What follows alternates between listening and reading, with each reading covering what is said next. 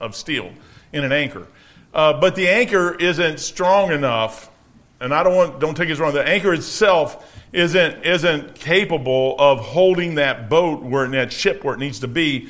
So what they do is they come up and they started making chain, and the chain links are are big pieces of steel about this around, and depends on the ship itself. I mean, the chain, the link itself could be this big, and you figure a piece of steel this big around, and you t- attach that to the chain to the anchor.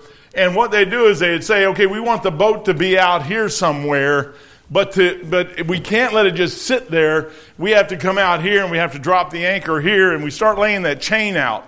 And at some point down through there, the weight of the chain exceeds the weight of the anchor, and the chain is now what is holding that boat in place. And the further you get away from that chain, what, uh, that anchor, the more weight you have there and the more stable that boat becomes, that ship becomes. To the point where when the tide comes in and comes out, the boat actually, the ship actually rotates around that chain. And the chain is straight down on the bottom floor and away it goes. Uh, as we moved further, like they just sang that song, Make This Trial a Blessing, I, I keep picturing in my mind, I said, Lord, that, that anchor is you. No doubt in my mind. But my life sometimes Jesus Christ in your life, just Jesus Christ isn't enough. He has to put you through some things in, in life sometimes. And that's a link of chain. And he keeps building these links of chain in your life.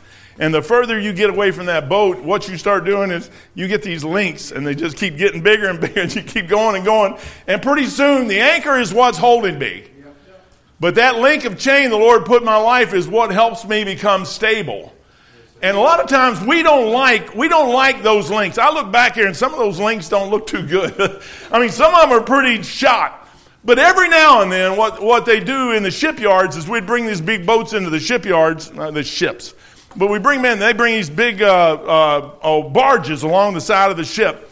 And they would drop the anchor down on that barge and they'd start laying it out all the way on that barge until you get to the end of the chain, and then we'd drop the last piece of chain down there. Crane would come pick it up, lay it down under, they'd take the barge away, sandblast the chain, sandblast the anchor, make it look brand spanking new, and then when the ship's getting ready to go out to sea again, they'd bring it next to and they'd feed that chain back through the thing, and it would all look nice and pretty on the side of the ship.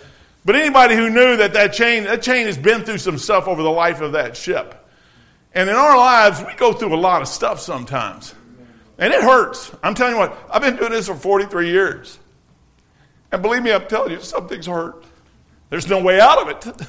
I wish there was a way that you could just say, hey, getting trust in Jesus Christ. I'm telling you what, not trusting Jesus Christ and going through this world without Him would be like going a ship going out to sea without an anchor.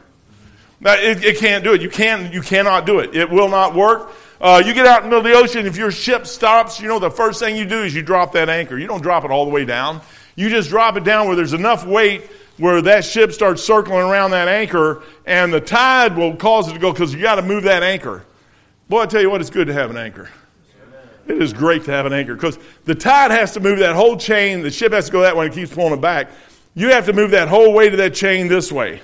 And it's almost, there is so much stuff about a ship. You know, there's a place on a ship that you can go that is almost perfectly level all the time, no matter what the weather's like. There is a place on that ship where you can, you can find where I don't care how much it's tossing and turning and, and the yaw and all this other stuff. I don't care what it is. You can get right there, man. You sit there and everybody else all over the ship is puking and throwing up everywhere. Right there is perfectly calm, man. You know there's a place with Jesus Christ that's calm? You can always find that place. Uh, sometimes you got to go look for it. Take your Bibles, go to Genesis chapter 3.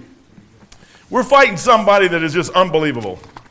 Uh, and uh, I like the Lord. He, he, he doesn't play no games. Uh, he, he, I like, oh man. I got another message just popped in my head. I just, I, I better watch what I'm doing. I had an epiphany.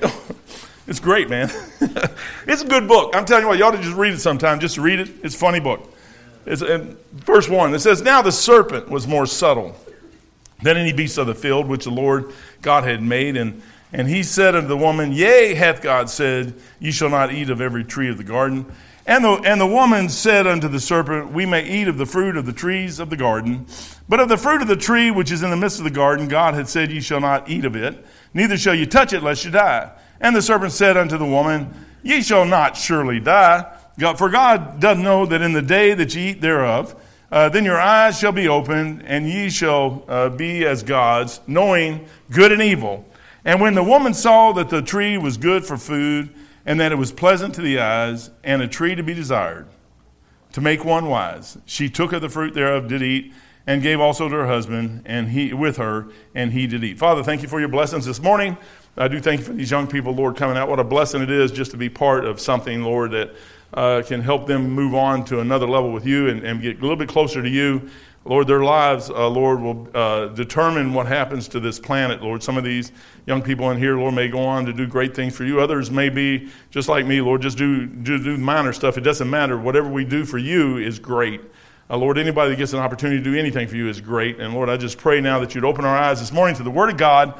Uh, bless now, bless the fellowship the rest of the day. And we'll praise you in Jesus' name. Amen. Abraham, or Abraham, Adam and Eve is sitting here, and they always get a bad rap, and they do. Uh, they're the ones who started the whole problem. If you want to get to heaven and blame anybody, these are the people right here you want to blame. Adam and Eve. Adam and Eve went over there. Uh, we, I talked yesterday about desire. One of the things I said was about desire. You got to watch your desire. Uh, your desire may come in. You, you may desire some things, and you got to check that thing out. If you don't check it out by the Word of God, uh, you can make some bad mistakes by desiring something. I like ice cream. Ice cream likes me. I don't care what I heard people say. Well, I don't eat Haagen Dazs. I eat anything. I don't care if it's cheap or good. It doesn't matter. If it's ice cream, it's good. If it, if it just says ice cream on the side, I, am not the non-fat stuff. I want the fat stuff. If I want to eat it, I want to get something out of it. And that, but I got to stop that stuff. Uh, there comes a point where my clothes starts. When you get to the point where you, you have to continually buy new clothes, I mean, you got to start checking your desires and see exactly what they are. Uh, I like right here. Adam and Eve was told what not to do. They were told not to eat of that fruit. Didn't say anything about touching it, but uh, that's that's what happens when you get into a conversation with your desire. You start getting into a conversation with the devil. I'd like to say, number one, uh, verse 2 says, And the woman said unto the serpent, Why would you even be talking to him? To start with. You should never even go there. You know what? One thing you got to do if you're going to make it through this life. I'm 65, man. I got a couple years left. I, am going. I'm, I'm like, Lord, I got to get through this thing. I just got to get. I don't want to talk to him.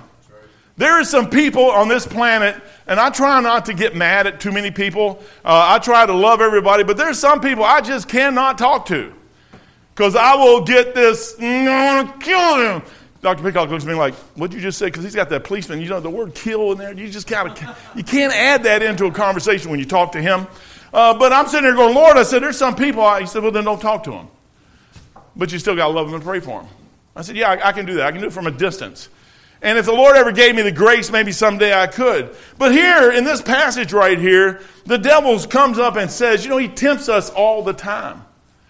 Each one of us in here get tempted a little bit different than the next person. What you like, like I said, um, I don't get into wrestling. I know a lot of people who love wrestling. I don't get into hunting. I know a lot of people who, who love to hunt. If I go out hunting, I go to sleep in the tree, man. That's what happens to me out there. I, I, I, got all the bows, man. I, you come to my house, I got bows, I got guns. Somebody just gave me a gun, a nice one. And I mean, I'll probably never shoot it in my entire life.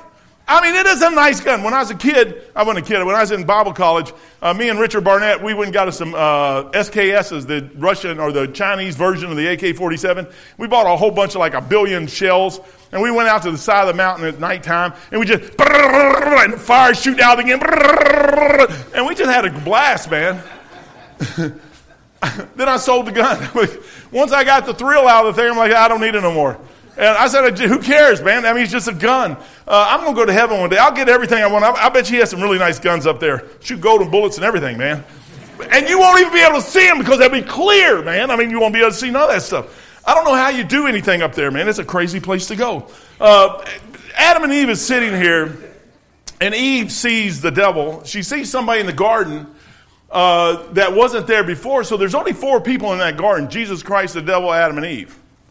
That's Ezekiel 28. You go over there, that's, that's who's there. Uh, the Lord says, You were in the garden. There's only, Eve, you got a problem here. And the question is, is why would you, here, I'm going to throw this thing in about prayer. Why would you talk to the devil and not God? When you have the opportunity to talk to one or the other, why would you spend time talking to the devil and not to the Lord? I think I would have went and found the Lord. That's what I would like to say I would do, but I mean, if these two were perfect, created perfect, and there was none, by the way, Lucifer was created perfect too, till iniquity was found in him. You know, there's a problem with us. It's inherent in our created thing, and the Lord knows that, and He still loves us. What a blessing, man! I, I like it right here where the Lord told them what not to do. Don't do this. I've worked with men down through time, and uh, what I found out in more, you know why I like church? You know why I like independent, fundamental, King James Bible believing Baptist churches? Because only in those churches is where I'm usually getting somebody that says something that feeds me that helps me grow. I am tired of messages that mean absolutely nothing to me. It's not going to help me get through life another moment. Brother Pilkington came down, preached Sunday morning, Sunday night, uh, Monday through Sunday through Thursday and every message that he preached had a purpose behind what it, and it built up to the crescendo, and, and we all got the thing when he was done. We had all kinds of people come and say, Brother, uh, man, I mean, their lives started changing. One man in my church, his daughters were having a couple issues, and he goes, Brother, they are, I mean, after Sunday, they are out there. He goes, It's not just what was going on Sunday, it's everything that was going on up to this Sunday, and then now this is on top, and they're out there preaching. I mean, two girls want to go street preaching. I'm like, That's cool, man. I mean, it's pretty bad when we got to get the girls to go street preaching, can't get the guys. But that's okay. I'm like, I'll take it. I'll take them. Uh, you sit there and look at that stuff. These girls, before the week was over, was having people from Columbus, which is probably an hour away. They were bringing people to church from Columbus. You know, that's what preaching ought to do for us. The Word of God should be able to change your life. But I've worked with people down through life. I hate it when I come in on Sunday morning. This is why I, I, dislike a lot. I like this church, man. It's a good church. I like it. Not because y'all let me preach. I come in here just sitting and get preached at. I'm perfectly happy sitting in the back of pew. I'm tickle pink sitting there listening to preaching. Why? Because you listen to them, they're saying something, and the Lord's saying, Yep, that's what you need to do. Yep, that's what you need to do. Yep, that's what you need to do. You need to do that too, and, and some of that. And, and actually, you just need to do everything the man just said, you moron. I'm like, Yeah, Lord, I got it, I got it. I've worked for guys who would come in, and in the Navy especially, you'd get out there. Sunday, I, here I, I worked at, at a, a, heavy terminal satellite, which is a primo place in the Navy. You can't get no better than that. I mean, that for me, my job, that was like the pinnacle of success for me. And I had to move from there to a ship. And when I got off the ship, uh, C.G. Franklin was out there, he was a good guy, and the first destroyer I was on, and he said, Mike, he said, look, if I ever have to come up to radio, he said, I'll look at your record, they say this, this, this. That's fine. So I'm going to turn the whole ship over to you. If I have to come up to radio, you better be dead. He said, I'll come up here and talk to you, and we'll fellowship, we'll have some fun, and we'll play around with some equipment together. But if I have to come up here and ever tell you anything, he said, you better be dead. Because if you aren't, I'm going to make you dead. You know what he was telling me? I am trusting you with this entire ship. And he says, Now run it any way you want it. You know what I want. I knew exactly what he wanted. You know what he wanted? Everything fixed, 100%. I got that, man. So you go out there and do it. So then I go to the next ship. And I worked for this senior chief. Uh, he was a chief. He made senior off the ship. And he would come in the morning and never say a word to us what we need to do. He would leave, come in at 4 o'clock, and say, Did y'all get all this done? All what? And he'd start making this stuff up. Then he'd make us stay till midnight with toothbrushes cleaning the floor, which had nothing to do with what he wanted during the day. And he'd make everybody stay till midnight. I'm like, I scratched my head and said, What is this, man? I mean, you got some well trained techs, you got all this stuff here, you got everything. The Navy spent thousands, if not hundreds and hundreds and hundreds and hundreds, if not millions of dollars in these men to train them, and you got them down there with toothbrushes cleaning the floor. Doesn't that kind of look stupid to you? And I'm, so what I did was I'd come in the morning, I'd grab Hershey, and I said, hey, let me ask you a question. What do you want? And he'd say, I want this, this, this, this, this. I said, okay, gotcha, man. And I would do what he wanted plus everything else he wanted. That I made all the guys do it. So at 4 o'clock when he come in, he had to shut his mouth. And then when he said, well, did you do this? Yep, done. Did you do that? Yep, that's done too. Did you do that? Oh, it can't be. Yep, that's done too. Everything he did, you get ahead of it. Title message is getting ahead of the game. You ever known, you ever thought that maybe if you just got ahead of the game, it'd start, it'd start being fun? This is fun. This, serving Jesus Christ is fun. I'm ahead of the game now. I know exactly, I don't know exactly what he wants. I know what he doesn't want and I'm trying not to do what he wants. So, what I've done for 43 years is just try to do what he wants and then try to find something beyond that. That, that when he comes up, oh, I already know he already knows everything, but he could every now and then come and say, just for sake of discussion, Did you do this? Yep, I did that. Did you do this? Yep, that came to my mind too, and I did that. Did you do this? Yeah, I did that too. You know, if you keep yourself so busy doing what he wants, you ain't got time to do nothing else. You will find, uh, uh, Brother Pilkington pre- preached a message, and, and he was talking about David, and David went to help Mephibosheth, and I was telling your pastor that a little while ago. I thought it was a great message, and, and really I've thought of that before, but not quite like that. Uh, David was in trials. They sung that song, Make This Trial a Blessing. David was in battles before Mephibosheth, he was in battles after Mephibosheth. In the midst of all his troubles, he's looking for somebody to help, which is Mephibosheth. Your troubles will never go away. You know what you got to do? You still find somebody to help. There's always, you know what Jesus did? He came and troubles never went away. And what he did was helped us. I've been doing this, I, have been for 2,000 years, 2,000 years later, I am still getting a blessing from what he did 2,000 years ago. And actually, if I go back to 6,000 years, I'm reading a story right here about a man and a woman that got in some trouble. You are in a world right now, young people, you're in a world that is insane. Insane ain't even the word for it. I mean, it's beyond insane. Yet you still got to live here.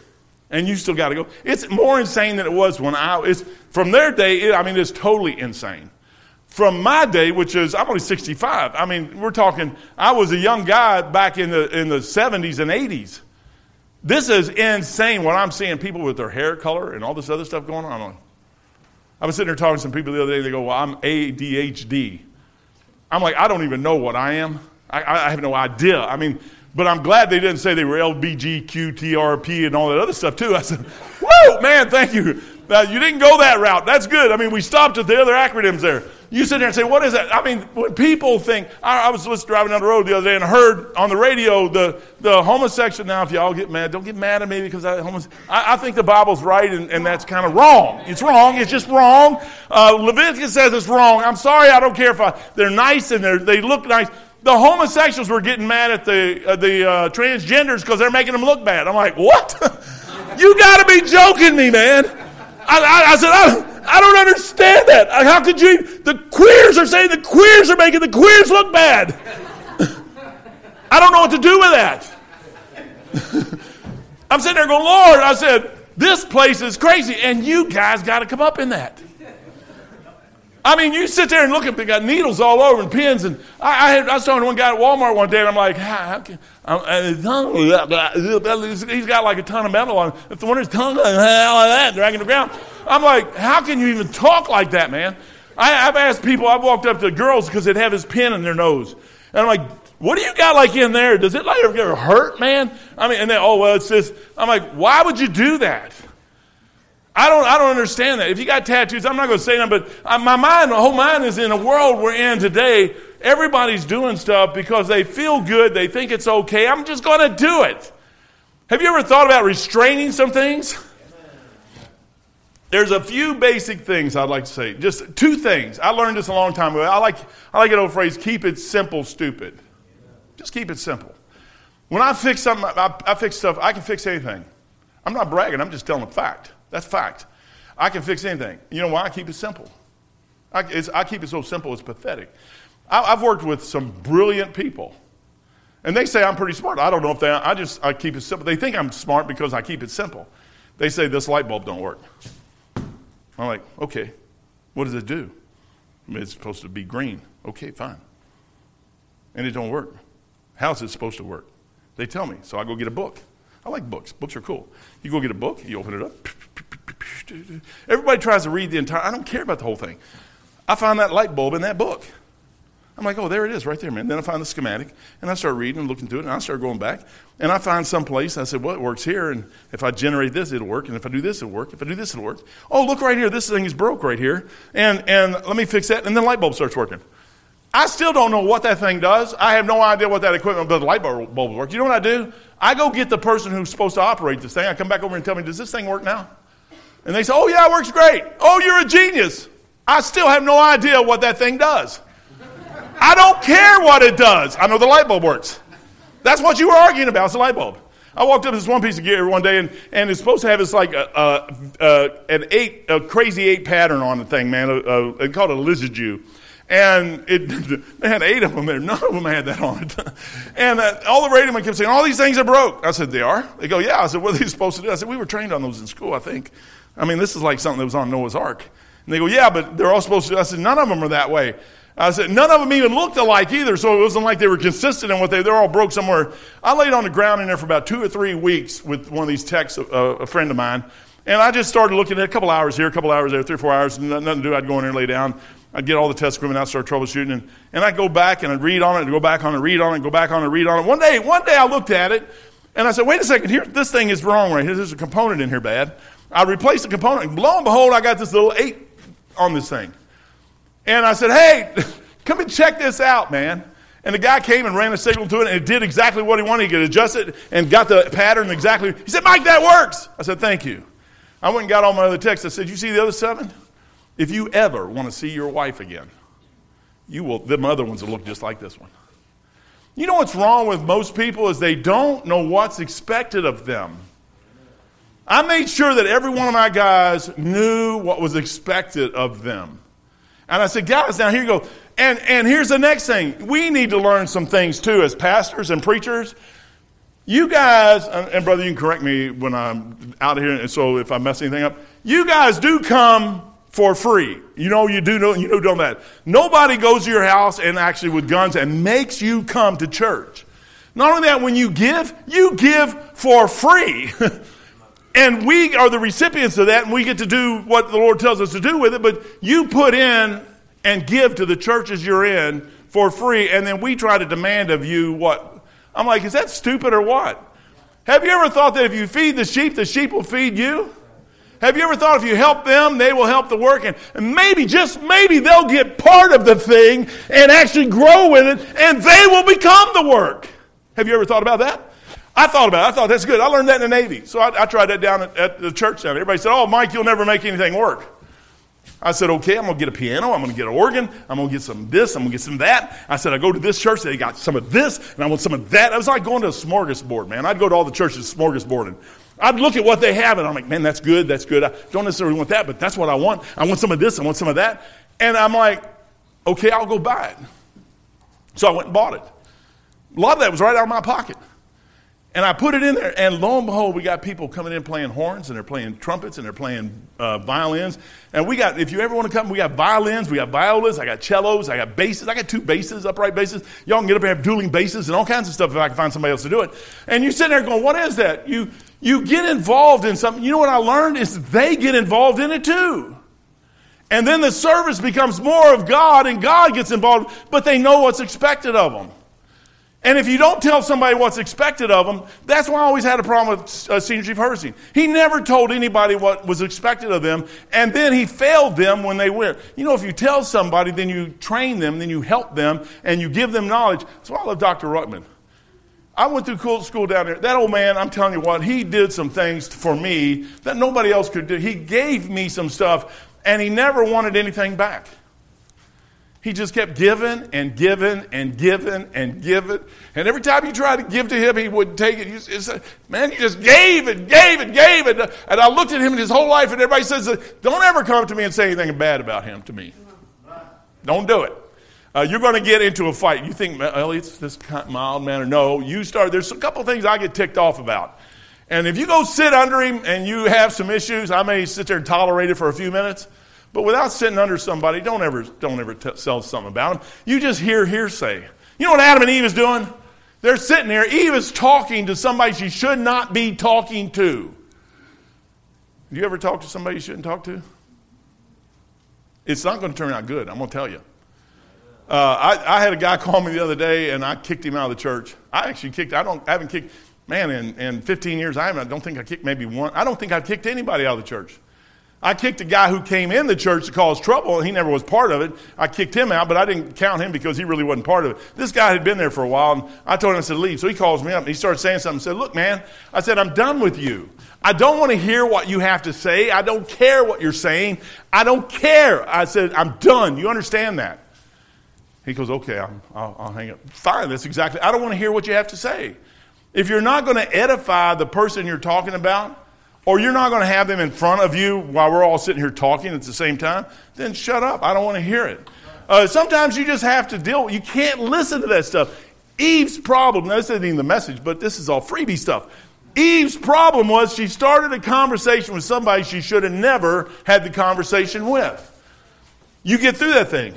There's only two people you got to worry about. Now I'm going to talk about keeping it simple again. There's God and the devil. And I really don't care about a whole bunch of anything else. I know that in my life, I have two entities that I'm dealing with. I'm dealing with the Lord Jesus Christ, the Father, Son, Holy Ghost, the Trinity, and I'm dealing with Satan.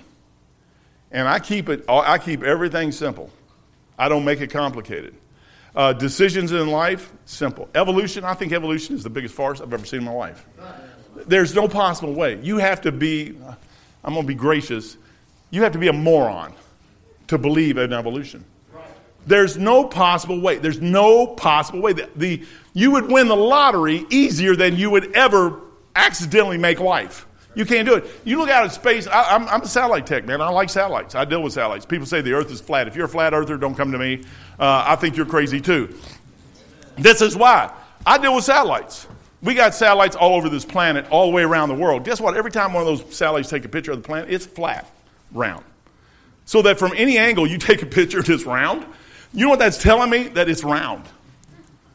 Oh, I don't believe it. Oh, science, science. Folks. Oh, I said, wait a second. So you pick up your phone and you sit there and tweet and face and twit face and all that other stuff on this thing. And, and oh, the earth is flat. Science can't tell you nothing. And you sit here and do this thing. Do you understand what makes that thing work? Your voice goes in and it changes your voice to a digital signal. Do you understand how that works? I do. And it, it, takes it from a digital signal and then it makes it an IF signal. It jumps it up, then it makes it RF, and then it shoots it out to a radio tower somewhere. And that radio tower takes that signal and shoots it down somewhere else, puts it into the network and shoots it all around this world. And it goes through seven or eight routers. And the next thing you know, you're talking to somebody over there going, in China. You say, how in the world did that happen? But the earth is flat. I'm like, oh, you trust this, but you don't trust that. I'm like, guys, you're crazy, man. You're crazy. Uh, I think science is, there's a purpose for science. I like doctors, man. I think doctors are cool too. Uh, I'm not, I'm going to go to a doctor. I would never tell you not to go to a doctor. In our world today, I thank God that He's given us doctors that can do the things that they're doing. But you, you got to watch, first of all, I like Hezekiah. Hezekiah was dying, man. He's got his face over to the wall. He said, Oh God, oh God, oh God. So Isaiah comes in. He says, Sorry, Bucko, you're dead. You're toast. You're dead meat. You're bird food. You're fodder. You're out of here. You're gone. It's over. I'm Isaiah, man. I know what I'm saying. You don't. I'm right. You, I know you're the king, but I'm the prophet, man, and what I say happens. Hezekiah turns over. oh, God. Isaiah heads out there, and the Lord says, Isaiah, well, why were you that hard on him? Go back in here and tell him he's got 15 years. What? I got to go back in and recant what I just said? Yes, okay. Hey, the Lord heard you. He loved you, man. He gave you 15 more years. You, you know, you sit there and look at that stuff, and God, you, you can't leave him out of any decision you ever make. If he tells you to go see a doctor, then go see a doctor. Make sure he's in, the, in your process as you're doing what you're doing. You know what Eve did here? She didn't put God in the process. I've got two people I'm dealing with. I'm dealing with God, which that's who I'm dealing with. Everything else is created. I don't care what you see. I don't, it doesn't matter. I'm, I'm telling you, I'm logical. I'm about as logical as you're going to ever get. I see everything strictly as logic. This thing is a mathematical equation. It is nothing more than a mathematical equation. A perfect mathematical equation. If it wasn't, it wouldn't work. It has to mathematically. We had a guy named Ron Reese, and he would come out to the site out there, and I'll get back to the message thing, but it's all good stuff, man. It's all about him, anyways. And Ron would, they'd put a brand new system that would fill this room, a racks, uh, six, seven foot tall, full of equipment all over the place. They'd come in and put them in, and nothing worked. And he goes, Mike, on the drawing board, man, it all worked. I look good there. He goes, but it ain't to work. You know what Ron did? He come to a, he come to the site, 26 techs sitting there, and he needed some help. He realized he couldn't do it by himself. So he started talking to the 26 techs. He said, hey, how about this? And we're all going, beep, beep, beep, and he says about this. I mean, when you're talking to somebody like is a genius and you're talking about some people that have just been trained to be techs, there's a, a large area of, of, knowledge between the two that he's trying to, what he's trying to do is gap that. He's trying to find a common. So he keeps talking and he keeps talking and he keeps bringing it down and bringing it down and bringing it down. And one day he gets like right down here and me and Doug Waymeyer understood what he said. And oh yeah, man, we got that. He goes, okay, you two, come here. and he takes us and starts taking us back up where he was at. Pretty soon we're running around calculators doing this, C over K10, all this other stuff, and everybody's like, what are y'all doing? I'm like, don't everybody do this? You know, we, I'm sitting here and the Lord says, Mike, do this, do this. And people look at me and say, What are you doing? I'm thinking, Don't everybody do this? I mean, don't everybody read their Bibles or try to?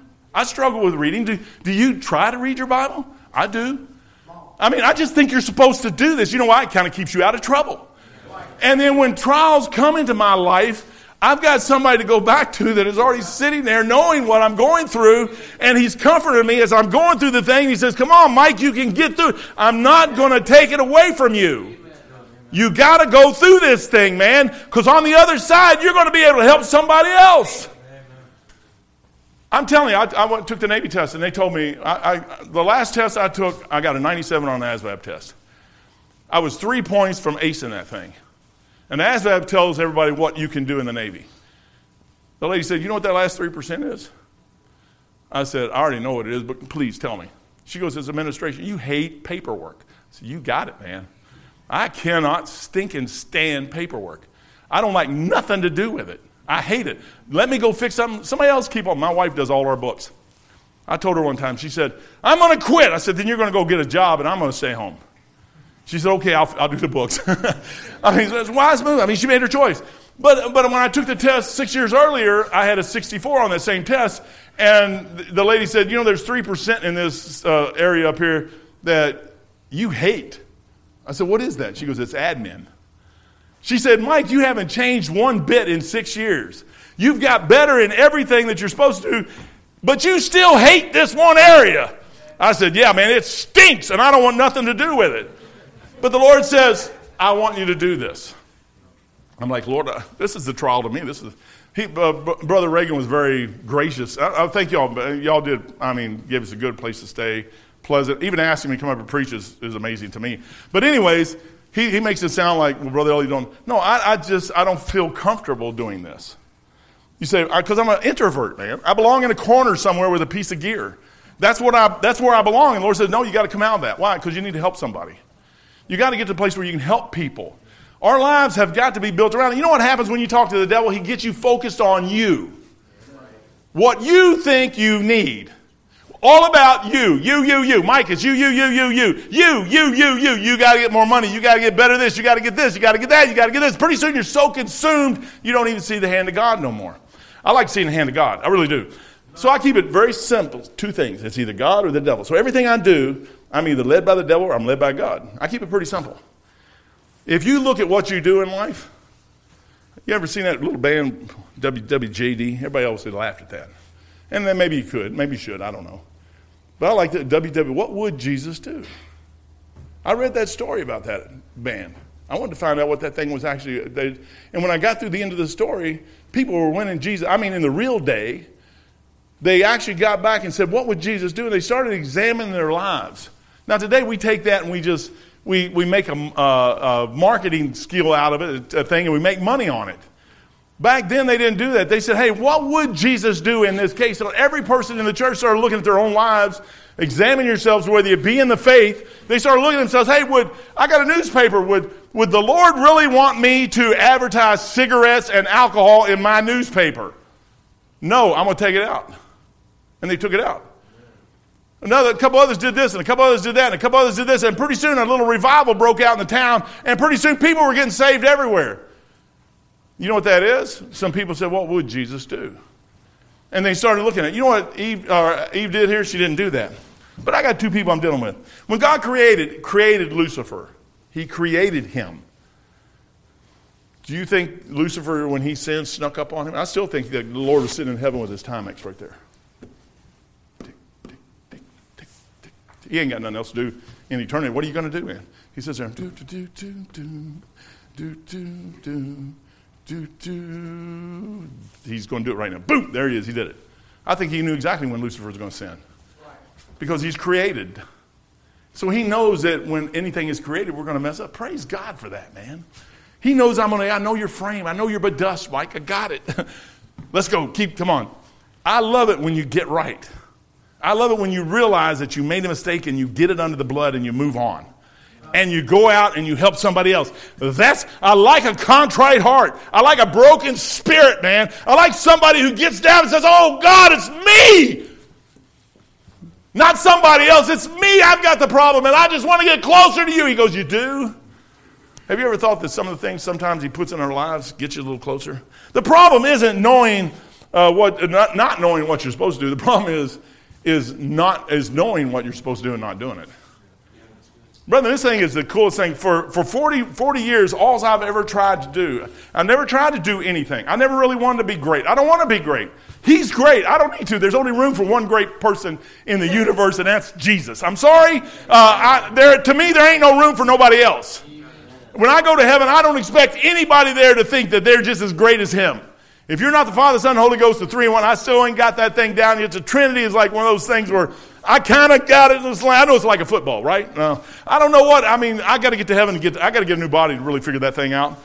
But in heaven, that's where the glory's at. If it's there in heaven, why don't we put it here, down here? Why don't we strive to make it here for Him too? I like that, man. I, I just like that whole idea. Ezekiel, watch this. Man, I, will never get through. I got to go quick. Ezekiel 12, 28, 12 says, Son of man, the Lord is always in your Bible trying to teach you what you need to know so that you can survive on this planet and serve Him. We can do that. I don't know how much time we got left. We, we could be all wrong, man. If the Jewish calendar is right, we got another two, three hundred years. Praise God, I hope it's not. Oh, man, that would be the terrible thing.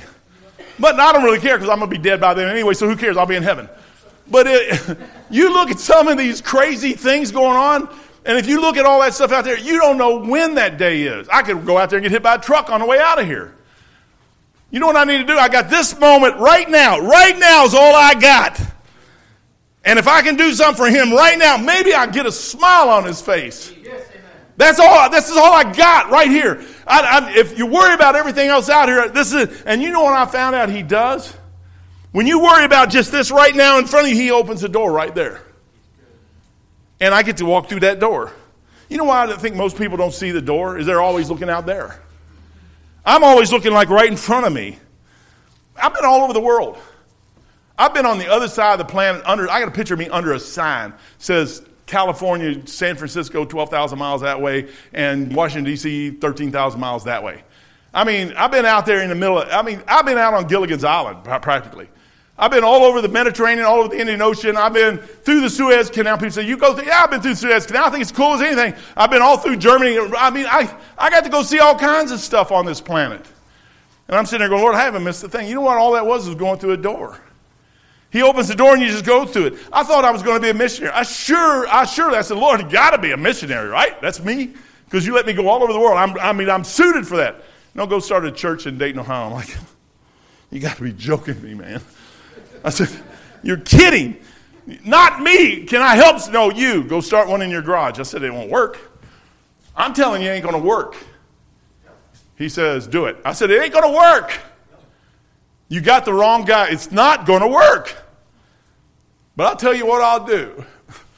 I won't put 100%, I'm going to put 150% in it. And I said, and when it don't work, you ain't going to blame me. That was my motive. You think I'm joking? That's my motive. You get to heaven and ask him. And he made that sucker work. And it's still working. And I'm still trying to figure out how he did it. You know how he did it? Because I sit there and said, okay, I'll do this right now. And then I'll do this. And I'll do this. And I'll do that. And I really haven't had time to do. I think the missionaries in the Ukraine, that's their problem. That's not mine. I'll give them money. I'll give them support. I'll listen to him on the phone. I think the guy's in Zimbabwe. I got a friend that's in Zimbabwe. That's his ministry over there. That's what God called him to do. God called me in Dayton, Ohio. You know what I care about? Now, you might say I'm selfish. I care about Dayton, Ohio. I care about a group of people. I got a guy, I came off vacation. We had a vacation we was going to take for 11 or 12 days. I was just going to take, me and Beth hadn't done anything for a long, long time. And I was going to take her down in, in Florida and we was going to go over to Nat. We was going to take a Disney cruise. Don't ask me why. I know they're a bunch of faggots, but that, I was going to do that, and I was going to kind of, uh, and the Lord said no, and I'm like, ah. So I canceled it, and they said, we ain't going to give your money back. I said, oh, yes, you are, too. I'm sorry, Mr. Elliott. When you order a, a cruise, the, the thing says, I said, look, you want me to take the COVID shot? I'm not going to take your stinking. Now, if you took one, I'm not mad at you. I don't care. I just was not going to take one. I said, I ain't going to do it. They said, yes, you. I said, no. And I said, and you didn't put it in your contract that I had to take a COVID shot before you took my money. They gave me my money back. So, I, but I still had airplane tickets to Miami. I said, well, hey, Beth, let's do this. Let's go down to Miami. I'll get a couple flights. We'll fly over to Nassau for a couple days and we'll come back. And in the process of all this, we, then we're just going to go down the Keys where all the other faggots are. And uh, don't ask me why I was going to do this. I don't know. but a guy in my church, a guy in my church had an open heart surgery. And I'm sitting there talking to my wife, and we're in Nassau, and, and he's got to go in Monday for the surgery, and this is like Thursday or Friday. And I said, Beth, we need to be in Dayton. And I know we were going on a vacation. She didn't really want to go anyways. She did, she did, I mean, she just was pacifying me, is what she was doing. And uh, so I got a set of tickets, lost some money down there, and flew back to Dayton, Ohio. And people looked at me and said, Why would you do that? Because I care about my church. Yeah. And I care about people in my church. And I actually care about that guy that's in my church. Is this guy, is he stellar? No, man, he's just, he's just a guy. 73 year old guy. That's all he is. But he come to church because he's looking for help, and, and you get to help him, and he starts to grow, and, and you actually get attached to him. You actually kind of like him, and you want to help him, and you just want to be there to be an encouragement to him. And I'm sitting there, Lord, that's what this. He said, Mike, you'd have never seen that 15, 16 years ago if you didn't do what I told you to do. He said, all these people coming in that you get to see come in and out, just like this right here. I wouldn't have got to see any of this 15 years ago. Now, this may have still occurred somewhere else. If I don't do it, uh, and your pastor doesn't do it, somebody else will do it. God will get somebody else.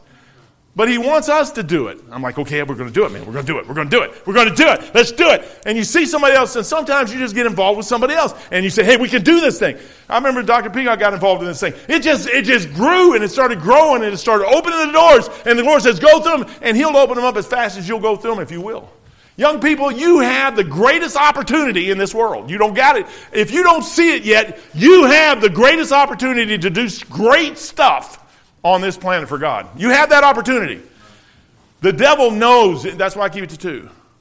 The devil knows your potential. And what he's going to do is he's going to put everything in your path the perfect guy, or the perfect girl, or this or that, or this car, or, or this house, or this job, or this opportunity. There's nothing wrong with any of those, by the way, if the Lord's in them. Just before my wife, and I tell this story from time to time, there's a girl I was, I was just starting to see just before I met my wife. And she had a guy that she was just seeing before she met me. And here I'm in Dayton, Ohio, and here she's up here. Same exact scenarios going on in both our lives. And this girl, I mean, she was pretty a, a, nice girl, a perfect girl. Today, she's probably married to a preacher, probably a preacher's wife, evangelist, a missionary's wife, or she might just be a housewife. I have no idea. She was a good girl. She actually went in Bob Jones University and said, "I can't come here because y'all don't believe the King James Bible's word of God." I'm like, "Yes, that's her, man." Lord said, "No, that's not her." I'm like, "Rats, man." I said, "I'll be a eunuch." I said, man, you, I mean, her mom liked me, her dad liked me, our, our church liked her, they liked me. Everything was going good, and the Lord said, no, it ain't going to happen. Not today. I'm like, okay, I'll just be a eunuch, man. I said, if, if this ain't going to happen, then I'm done. I'm done. I'm done. He goes, no, you're not. I'm not. I'm not. You're not cooked totally yet. I've got uh, one more that I want you to see, and that's the one. But he didn't tell me none of that stuff. He just kept working.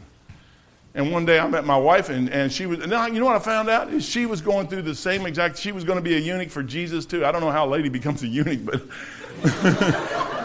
that's what she was going to be. I mean, she takes her Bible literally, man. I'm like, okay, it works for me. I guess if it works for you, that's cool. And, and uh, we're sitting there starting to laugh about this stuff. Together, we're laughing because we see what God's doing in each of our lives. You know what that did for me? I'm, I'm sitting there laughing with her because I'm like, what a blessing, man. I found somebody who's God's working their lives with them. And she's seen that same, and pretty soon the Lord said, hey, moron, what about this one? Hmm. I guess she would work. I mean, she is cute. I mean, she's good looking. She loves you. She's this. And then I started going down the list. Finally, I had to throw the whole list out. and said, I'm done, man. She's the one. And, and the Lord, 33 years, bliss. Have we had, yeah, we've had issues, but it's been 33 years. I'm trying to tell you, you got to get God involved because if you don't, the devil's going to get involved. And what he's going to do is, Eve could have easily went back to Adam and said, Adam, you know, there's this good looking guy over here, and he's like saying stuff, and you need to shut him down. Adam would have went over there with a, well, I don't know where he found the club because there's nothing imperfect in heaven in the garden. There's probably no dead limbs anywhere they can beat him up with or anything, but he could have went to the Lord and said, hey, Lord, man, we're walking in the cool garden. There's this wacko nut over here causing trouble, but that's not the way the story went. He's over here. The Lord warns us about him so you know. He's telling you everything you need to know about this creature, so you know. He says, Son of man, take up a lamentation. Verse 13, Ezekiel 28 13. Thou hast been in, the, uh, in Eden, the garden of God. He's talking to him, man. He's talking to, it has to be the devil. Every precious stone was thy covering. And he goes off and he says how I, I created. You never hear the devil ever say anything like that about God. He tells you down to the nth degree what I did. Get, go over to Job real quick. I'll shut this down here in just a second. I'll save, I'll save some more of this till next time I come. Man, this is, I'm telling Job. Job. You ever like the book Job? I love the book of Job. I can't wait to get to heaven to meet Job. I want to meet this guy. For what he did back there and what he went through, people since that day have been reading his story and he's been helping. Every time I read the book of Job, I'm just tickled. 41. Canst thou draw out Leviathan? Oh, that, well, that's a crocodile. That's a hippopotamus. I'm like, you're an idiot. I said, you don't read your Bible, or else you don't care to read your Bible.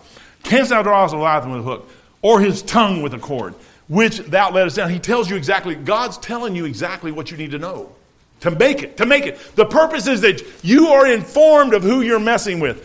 This is why I like this passage. He goes, uh, uh, Will he make many supplications to thee?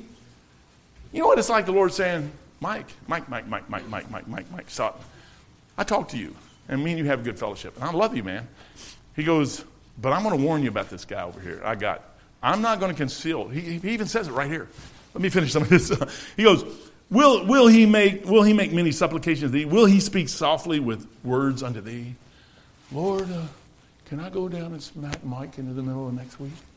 No. Oh, well, how about his wife? No. How about, how about, wait a second, when he messes up, I'll let you go get him. But shut up. I'm watching him. I'll, I'll let you know when you can go. And that Satan is there all the time.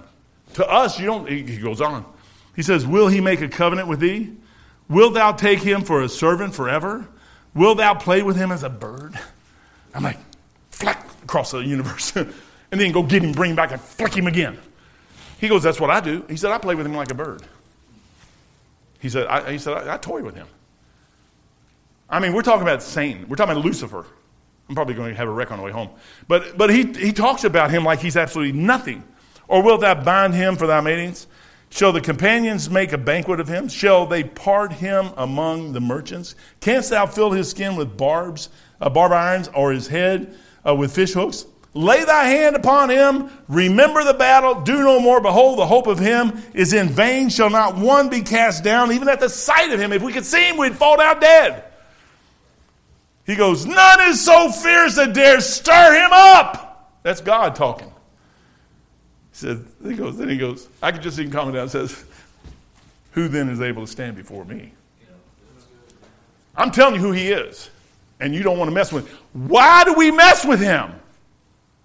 You know what this world does? It puts stuff in front of us 24 7 to mess with him. And it tips us off to the side so that we'll get drawn into that side. You know what this book does? It, you read it and it goes, the little light should be on. It's not what's the problem. Get in here and start fighting. Oh, here's the little light. This is what my problem is right here. And if I do this, the light will go bing again. Lord says, You got it, man. This is your tech manual, Mike. This is your manual.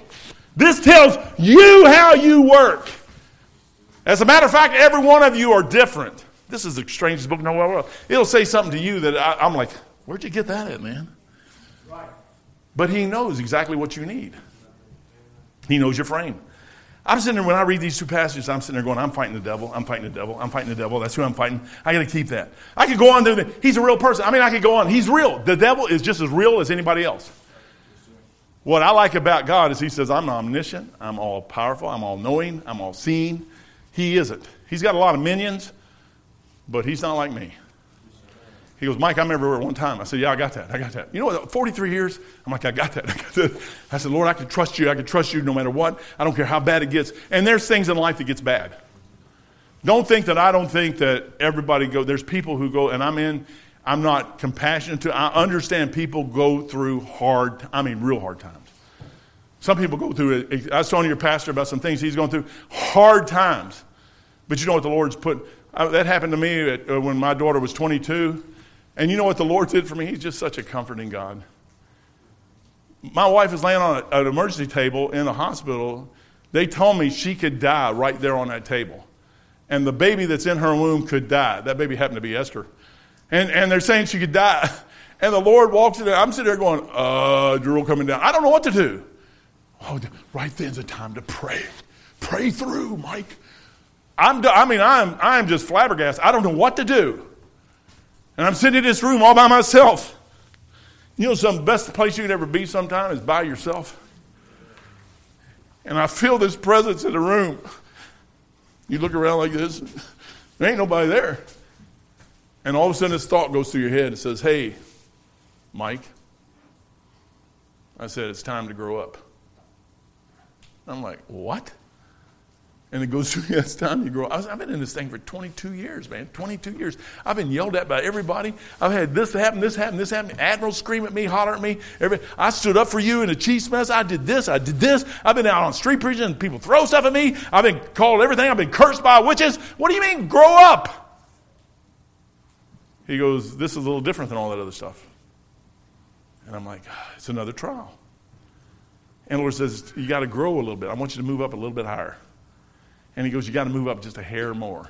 Satan don't want you there, by the way. Because if you ever get there, what you do is you're getting closer to him, and then somebody else actually goes through something, you can comfort them. You know what Job said? He says, Miserable comforters are y'all. There's a time when you need to just sometimes just shut up and not say anything to anybody and try to comfort them. The devil is always trying to destroy, and he wants you to stop. Stop doing what you're doing. I want to make this real short. Sometimes best practice is to, is to practice I, the, I started this thing out with your desire. You have to sometimes look at your desires and say, okay, what is, what do I really want? What do I really want? And the devil's going to throw things in there, and the Lord's going to throw some things in there, and you're going to have to make it. That's free will. You got to make a decision. And if you stop long enough, the Lord's going to show you exactly. I'll give you, I'll give you a real good one here. 1980, uh, 94, the Lord told me to get out of the Navy. He never really told me to get out of the Navy. He just made it very plain and clear that I need to get out of the Navy. This is something just happened here recently. And I'm sitting there, and, and me being as spiritual as I am, Michael and Gabriel was in the room with me in my office, and everybody was sitting there, and all the hosts of heaven and all that stuff. No, they weren't. I'm sitting there going, oh, man, what am I going to do financially? money wise, man, how am I going to take care of my wife? If I get out of the Navy, what am I going to do? Oh, if I stay in the Navy just six years, six years more, all, all I got to do is six years. I can do that standing on my head. I've already set up for all that stuff, and I'm going to a carrier, and that's going to be the pinnacle of my career. And from there, I can get out. I can make two or three hundred thousand dollars a year easy off that ship because I already know all these companies out there. They all know me, and I can do this. And the Lord says, "Yeah, but I'm going this way." And and my boss comes in and throws this piece of paper on my desk. And uh, Navy has all these NECs, so when you're trained in school and you pass the school, you get this number saying, hey, this guy's been on that. Well, there was one piece of gear back in my history that I went to school on eons ago, and that thing has been obsolete for who knows how long, and they threw them all off the ship. They, they didn't exist anymore. This piece of paper said, everybody with these NECs, the Navy will pay to get out of the Navy. And my NEC's on there. I'm a chief now. I'm an E7. I've never, ever seen a letter like that ever up to that point, and I have never seen one after that. E5s and E6s, E4s, E1s, all the way through to E6. Yeah, we'll get rid of you all day long. But they think they already got you chief. You're chief. You're E7. You're going to stay in. We got you, man. You're toast. You're, you're ours. We don't have to do nothing. You're going to stay in because you're going to want the money. But I'm sitting there going, man, they'll pay me 28 years, X amount of dollars to get out of the, the Navy. Okay, I'm out. I'm, I'm out. I'm out. I'm out. That's good. That's good. See, I would like to say I was really spiritual. And the money was why, oh, money had nothing to do with it. That was like the thing that tipped me over to the side. Well, that money actually helped me out over the years, and one day that money stopped. And I'm sitting there going, oh man, what am I going to do now? And, and uh, I just turned 62 and a half. So I called the Social Security Department. And I said, hey, um, I'd just like to check see what's, what's up with my Social Security. And this black guy picks up the phone. Man, it's funniest thing. He goes, yo, Mr. Elliott, how you doing? I said, I'm doing pretty good. He goes, what's your social, man? So I give my social. Uh, it's exactly how he talked. I mean, that's a guy just like that, man. He was cool. And uh, I was sitting there talking to him. He goes, I said, blah, blah, blah, blah, blah. He goes, whoa, whoa, man, you like been working your whole life. He goes, I, you, you started working when you, when you were 16, you know, you didn't do a whole lot. He goes, it only shows a couple months here. But by the time you got 17, 18, 19, 20, you were working like day and night. He said, you got, he said, man, I can have you a check in February. I'm like, what? He said, I can have you a Social Security check in February. I'm like, all right, let's do it, man. Who cares? Send me some money. I like it. I worked for it. I never thought, you know, here you go, kids. I never thought I'd ever see a Social Security check. Because you always hear everybody saying, Social Security won't even be there when I get over there. It's all going to be gone. That's why I took it, because it might not be there next year. So I'm going to take it right now. Uh, I'm going to get what I can, man. If you can get it, get it. That's the way I'm, I mean, go for it, man. If it's free and, and the government's giving it to you, take them down, man. The faster we take them down, the better off they are. Uh, I'm, I'm just that way I think, man. I mean, if you got a way, if you got, if it's legal, then, and the government does it, do it. You say, well, that, Brother Reagan can correct me. I left that a while. Do you know? Do you know that my Social Security check was three times what the Navy was paying me? And I stopped and looked at that thing and said, Lord, how in the world would I've ever figured that out? That 28 or 26 years ago, whatever it was, I got out of the Navy, and when that money stopped, you already had it figured out what was going to happen to take its place 26, 27, 28 years later. That stuff happens all the time. And I'm sitting there, it, bog, it boggles my mind. It doesn't him, by the way. But it just, when I look out at heaven, I don't see the galaxies moving farther and farther, billions and billions of years ago. I'm like, man, I said, man, you made this thing 6,000 years ago. And if that thing really is a billion light years away, then you made the light bend that like that. How, man, you make every star. He goes, in the Bible, he says you know them all by name. I said, that's pretty cool. I said, you know every one of them. That's, that's Billy over there, and that's Jamie over there. And that's, I mean, how billions and trillions and billions, and then there's all these galaxies and everything out there. Do you know, man, they, the Hubble taste, I, I like science a little. They fixed the Hubble uh, Space Telescope and they shot it out in space. And I guess there's this one little teeny weeny, itsy bitsy spot way out there somewhere now you got to think about that thing 360 degrees, like in every direction. And the further you go out, the uh, just just mathematically, if you take a, a triangle and you go here, it's like zero. But the further you go out, man, I mean, the, the distance gets further and further and further across. And then you're hundreds of billions of light years away. But they found this little hole where it's just black all the time. And they said, hey, man, let's, let's take the space telescope and put it in this little black space over here and see what's there. And they did it, and there's hundreds and millions of galaxies through that hole that little black space, what they did is it was dark enough that when they focused the space telescope in on that area and they got rid of all the other light, they could see all the other galaxies out there that they could never see. And I'm like, God, you made every one of those with just a word. Why in the world would I even talk to the devil? Yet he is, the Lord says, he's slick, man. He got Eve and she was perfect. And he'll get you. He knows exactly what you're thinking not, he, he's not all knowing, but boy, he can. I've watched 80 billion people, 80, 80 million people, 80, 100 billion people, however many people that's been on this planet since him. And he goes, when they do this, this, this, this, this, they will do that. And if they've done that, that, that, that, that, that, that, that, that, they'll do this. So if I do this to Mike, boy, without the Lord, I'd be toast. Yes, I would be toast. Lord, the Holy Spirit over here says, don't do that. I'm like, but Lord, I just want, I just want the, the Haagen Dazs. It's just like, I went in, man, I, I, Lord's will. You want to see Lord's will? I'll show you Lord's will. It's easy. Easy. I told my wife, if I walk into Kroger's, I like woohoos. I like deals. So Kroger's sells everything, and when they have it a couple days, they mark it down. I said, if I walk into Kroger's and there's a cheesecake and it's marked down, that's God's will. I go in there the other day and there's two of them marked down. I said, That's not God's will. I said, Because God's not the author of confusion. And if I have to choose between those two, God's not in that. I said, So I walked away. I didn't buy it. I was strong. See, the Word of God will get you out of trouble sometimes. You say, oh, no, it won't. Yeah, I will. Did me there. I got home, didn't have to get yelled at by Beth. No, I would have got yelled at by the Holy Spirit all the way home looking at both those cheesecakes. Mm-hmm. Actually, by the time I got home, one was littler than the other one. There only been one. I would have had to worry about two. There was a lady, I'm done. I'm going to be done right here because it, it really, young people, what I'm trying to get across is that you're fighting against the devil.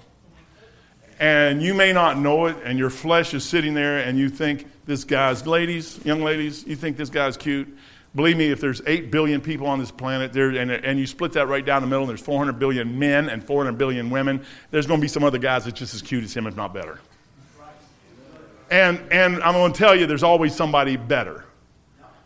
But there's only one person the Lord wants you to have. Only one. And no matter how, all those young ladies that I've seen prior to meeting Beth in those nine years, all of them, all of them were sweet. They were all good girls. The Lord just said, no, no, no, no, no.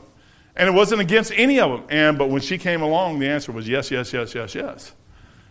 When I went in the Navy, there was no no, no, no, no, no. It was go, go, go, go, go. And I went.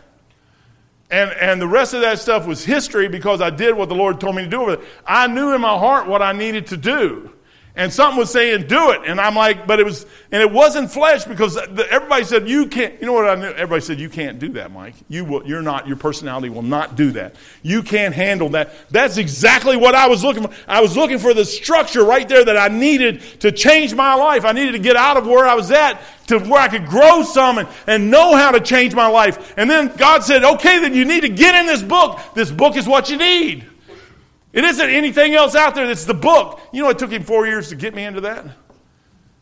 That was 40, 39 years ago.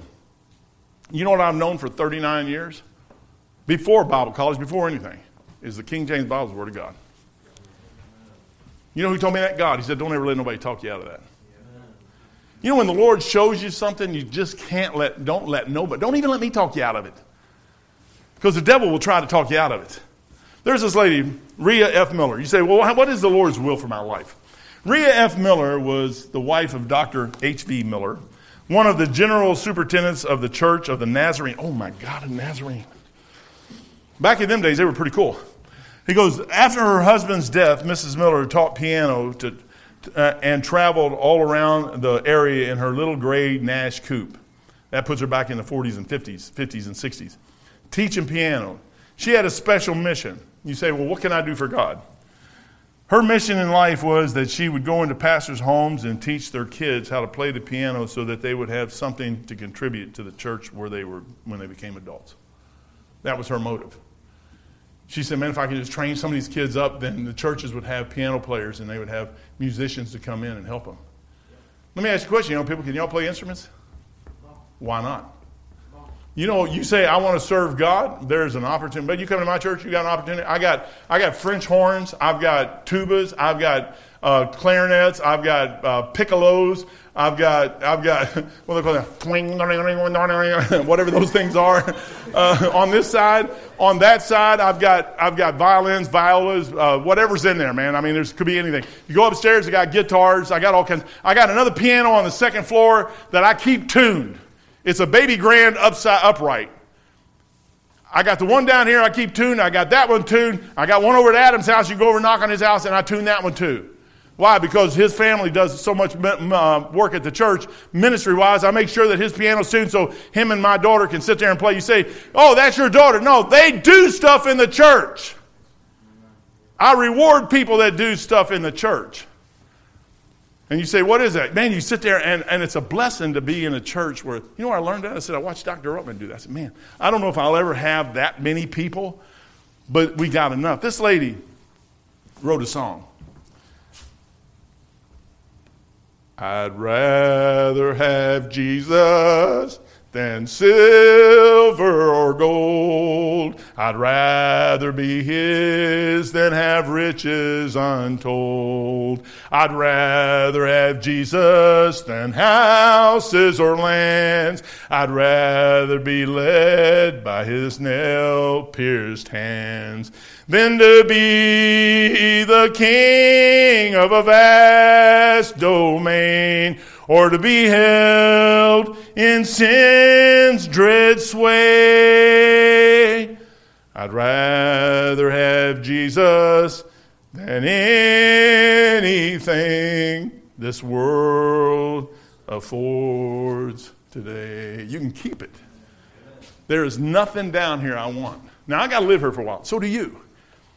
You need to get a job. Not the book of Job. You only, I read the book of Job. No, no, a job. J O B. The English language is weird. Sometimes the exact same word means two different things. You need to learn how to work and feed yourself. If you don't work, you don't eat. But in the process of doing it, you need to find a husband. You need to find a wife. You need to find a, somebody. Man, I was sitting there on the way up here uh, the other day. Uh, yesterday, I got a little Bible and I was reading some Psalms and Proverbs on the way up here as Beth was driving. And I was going through and it says, Bless the Lord, oh my soul. And, and all that I was right? Man, I'm like the last 10 or 15, 20 Psalms, they're like really, really good. And I'm sitting there reading, and all I'm reading that thing, he goes, Mike, he goes, uh, Aren't you glad that 33 years ago you met your wife? You hadn't been lonely for 33 years. I said, Lord, yeah, but really before that, I really wasn't lonely. I had you.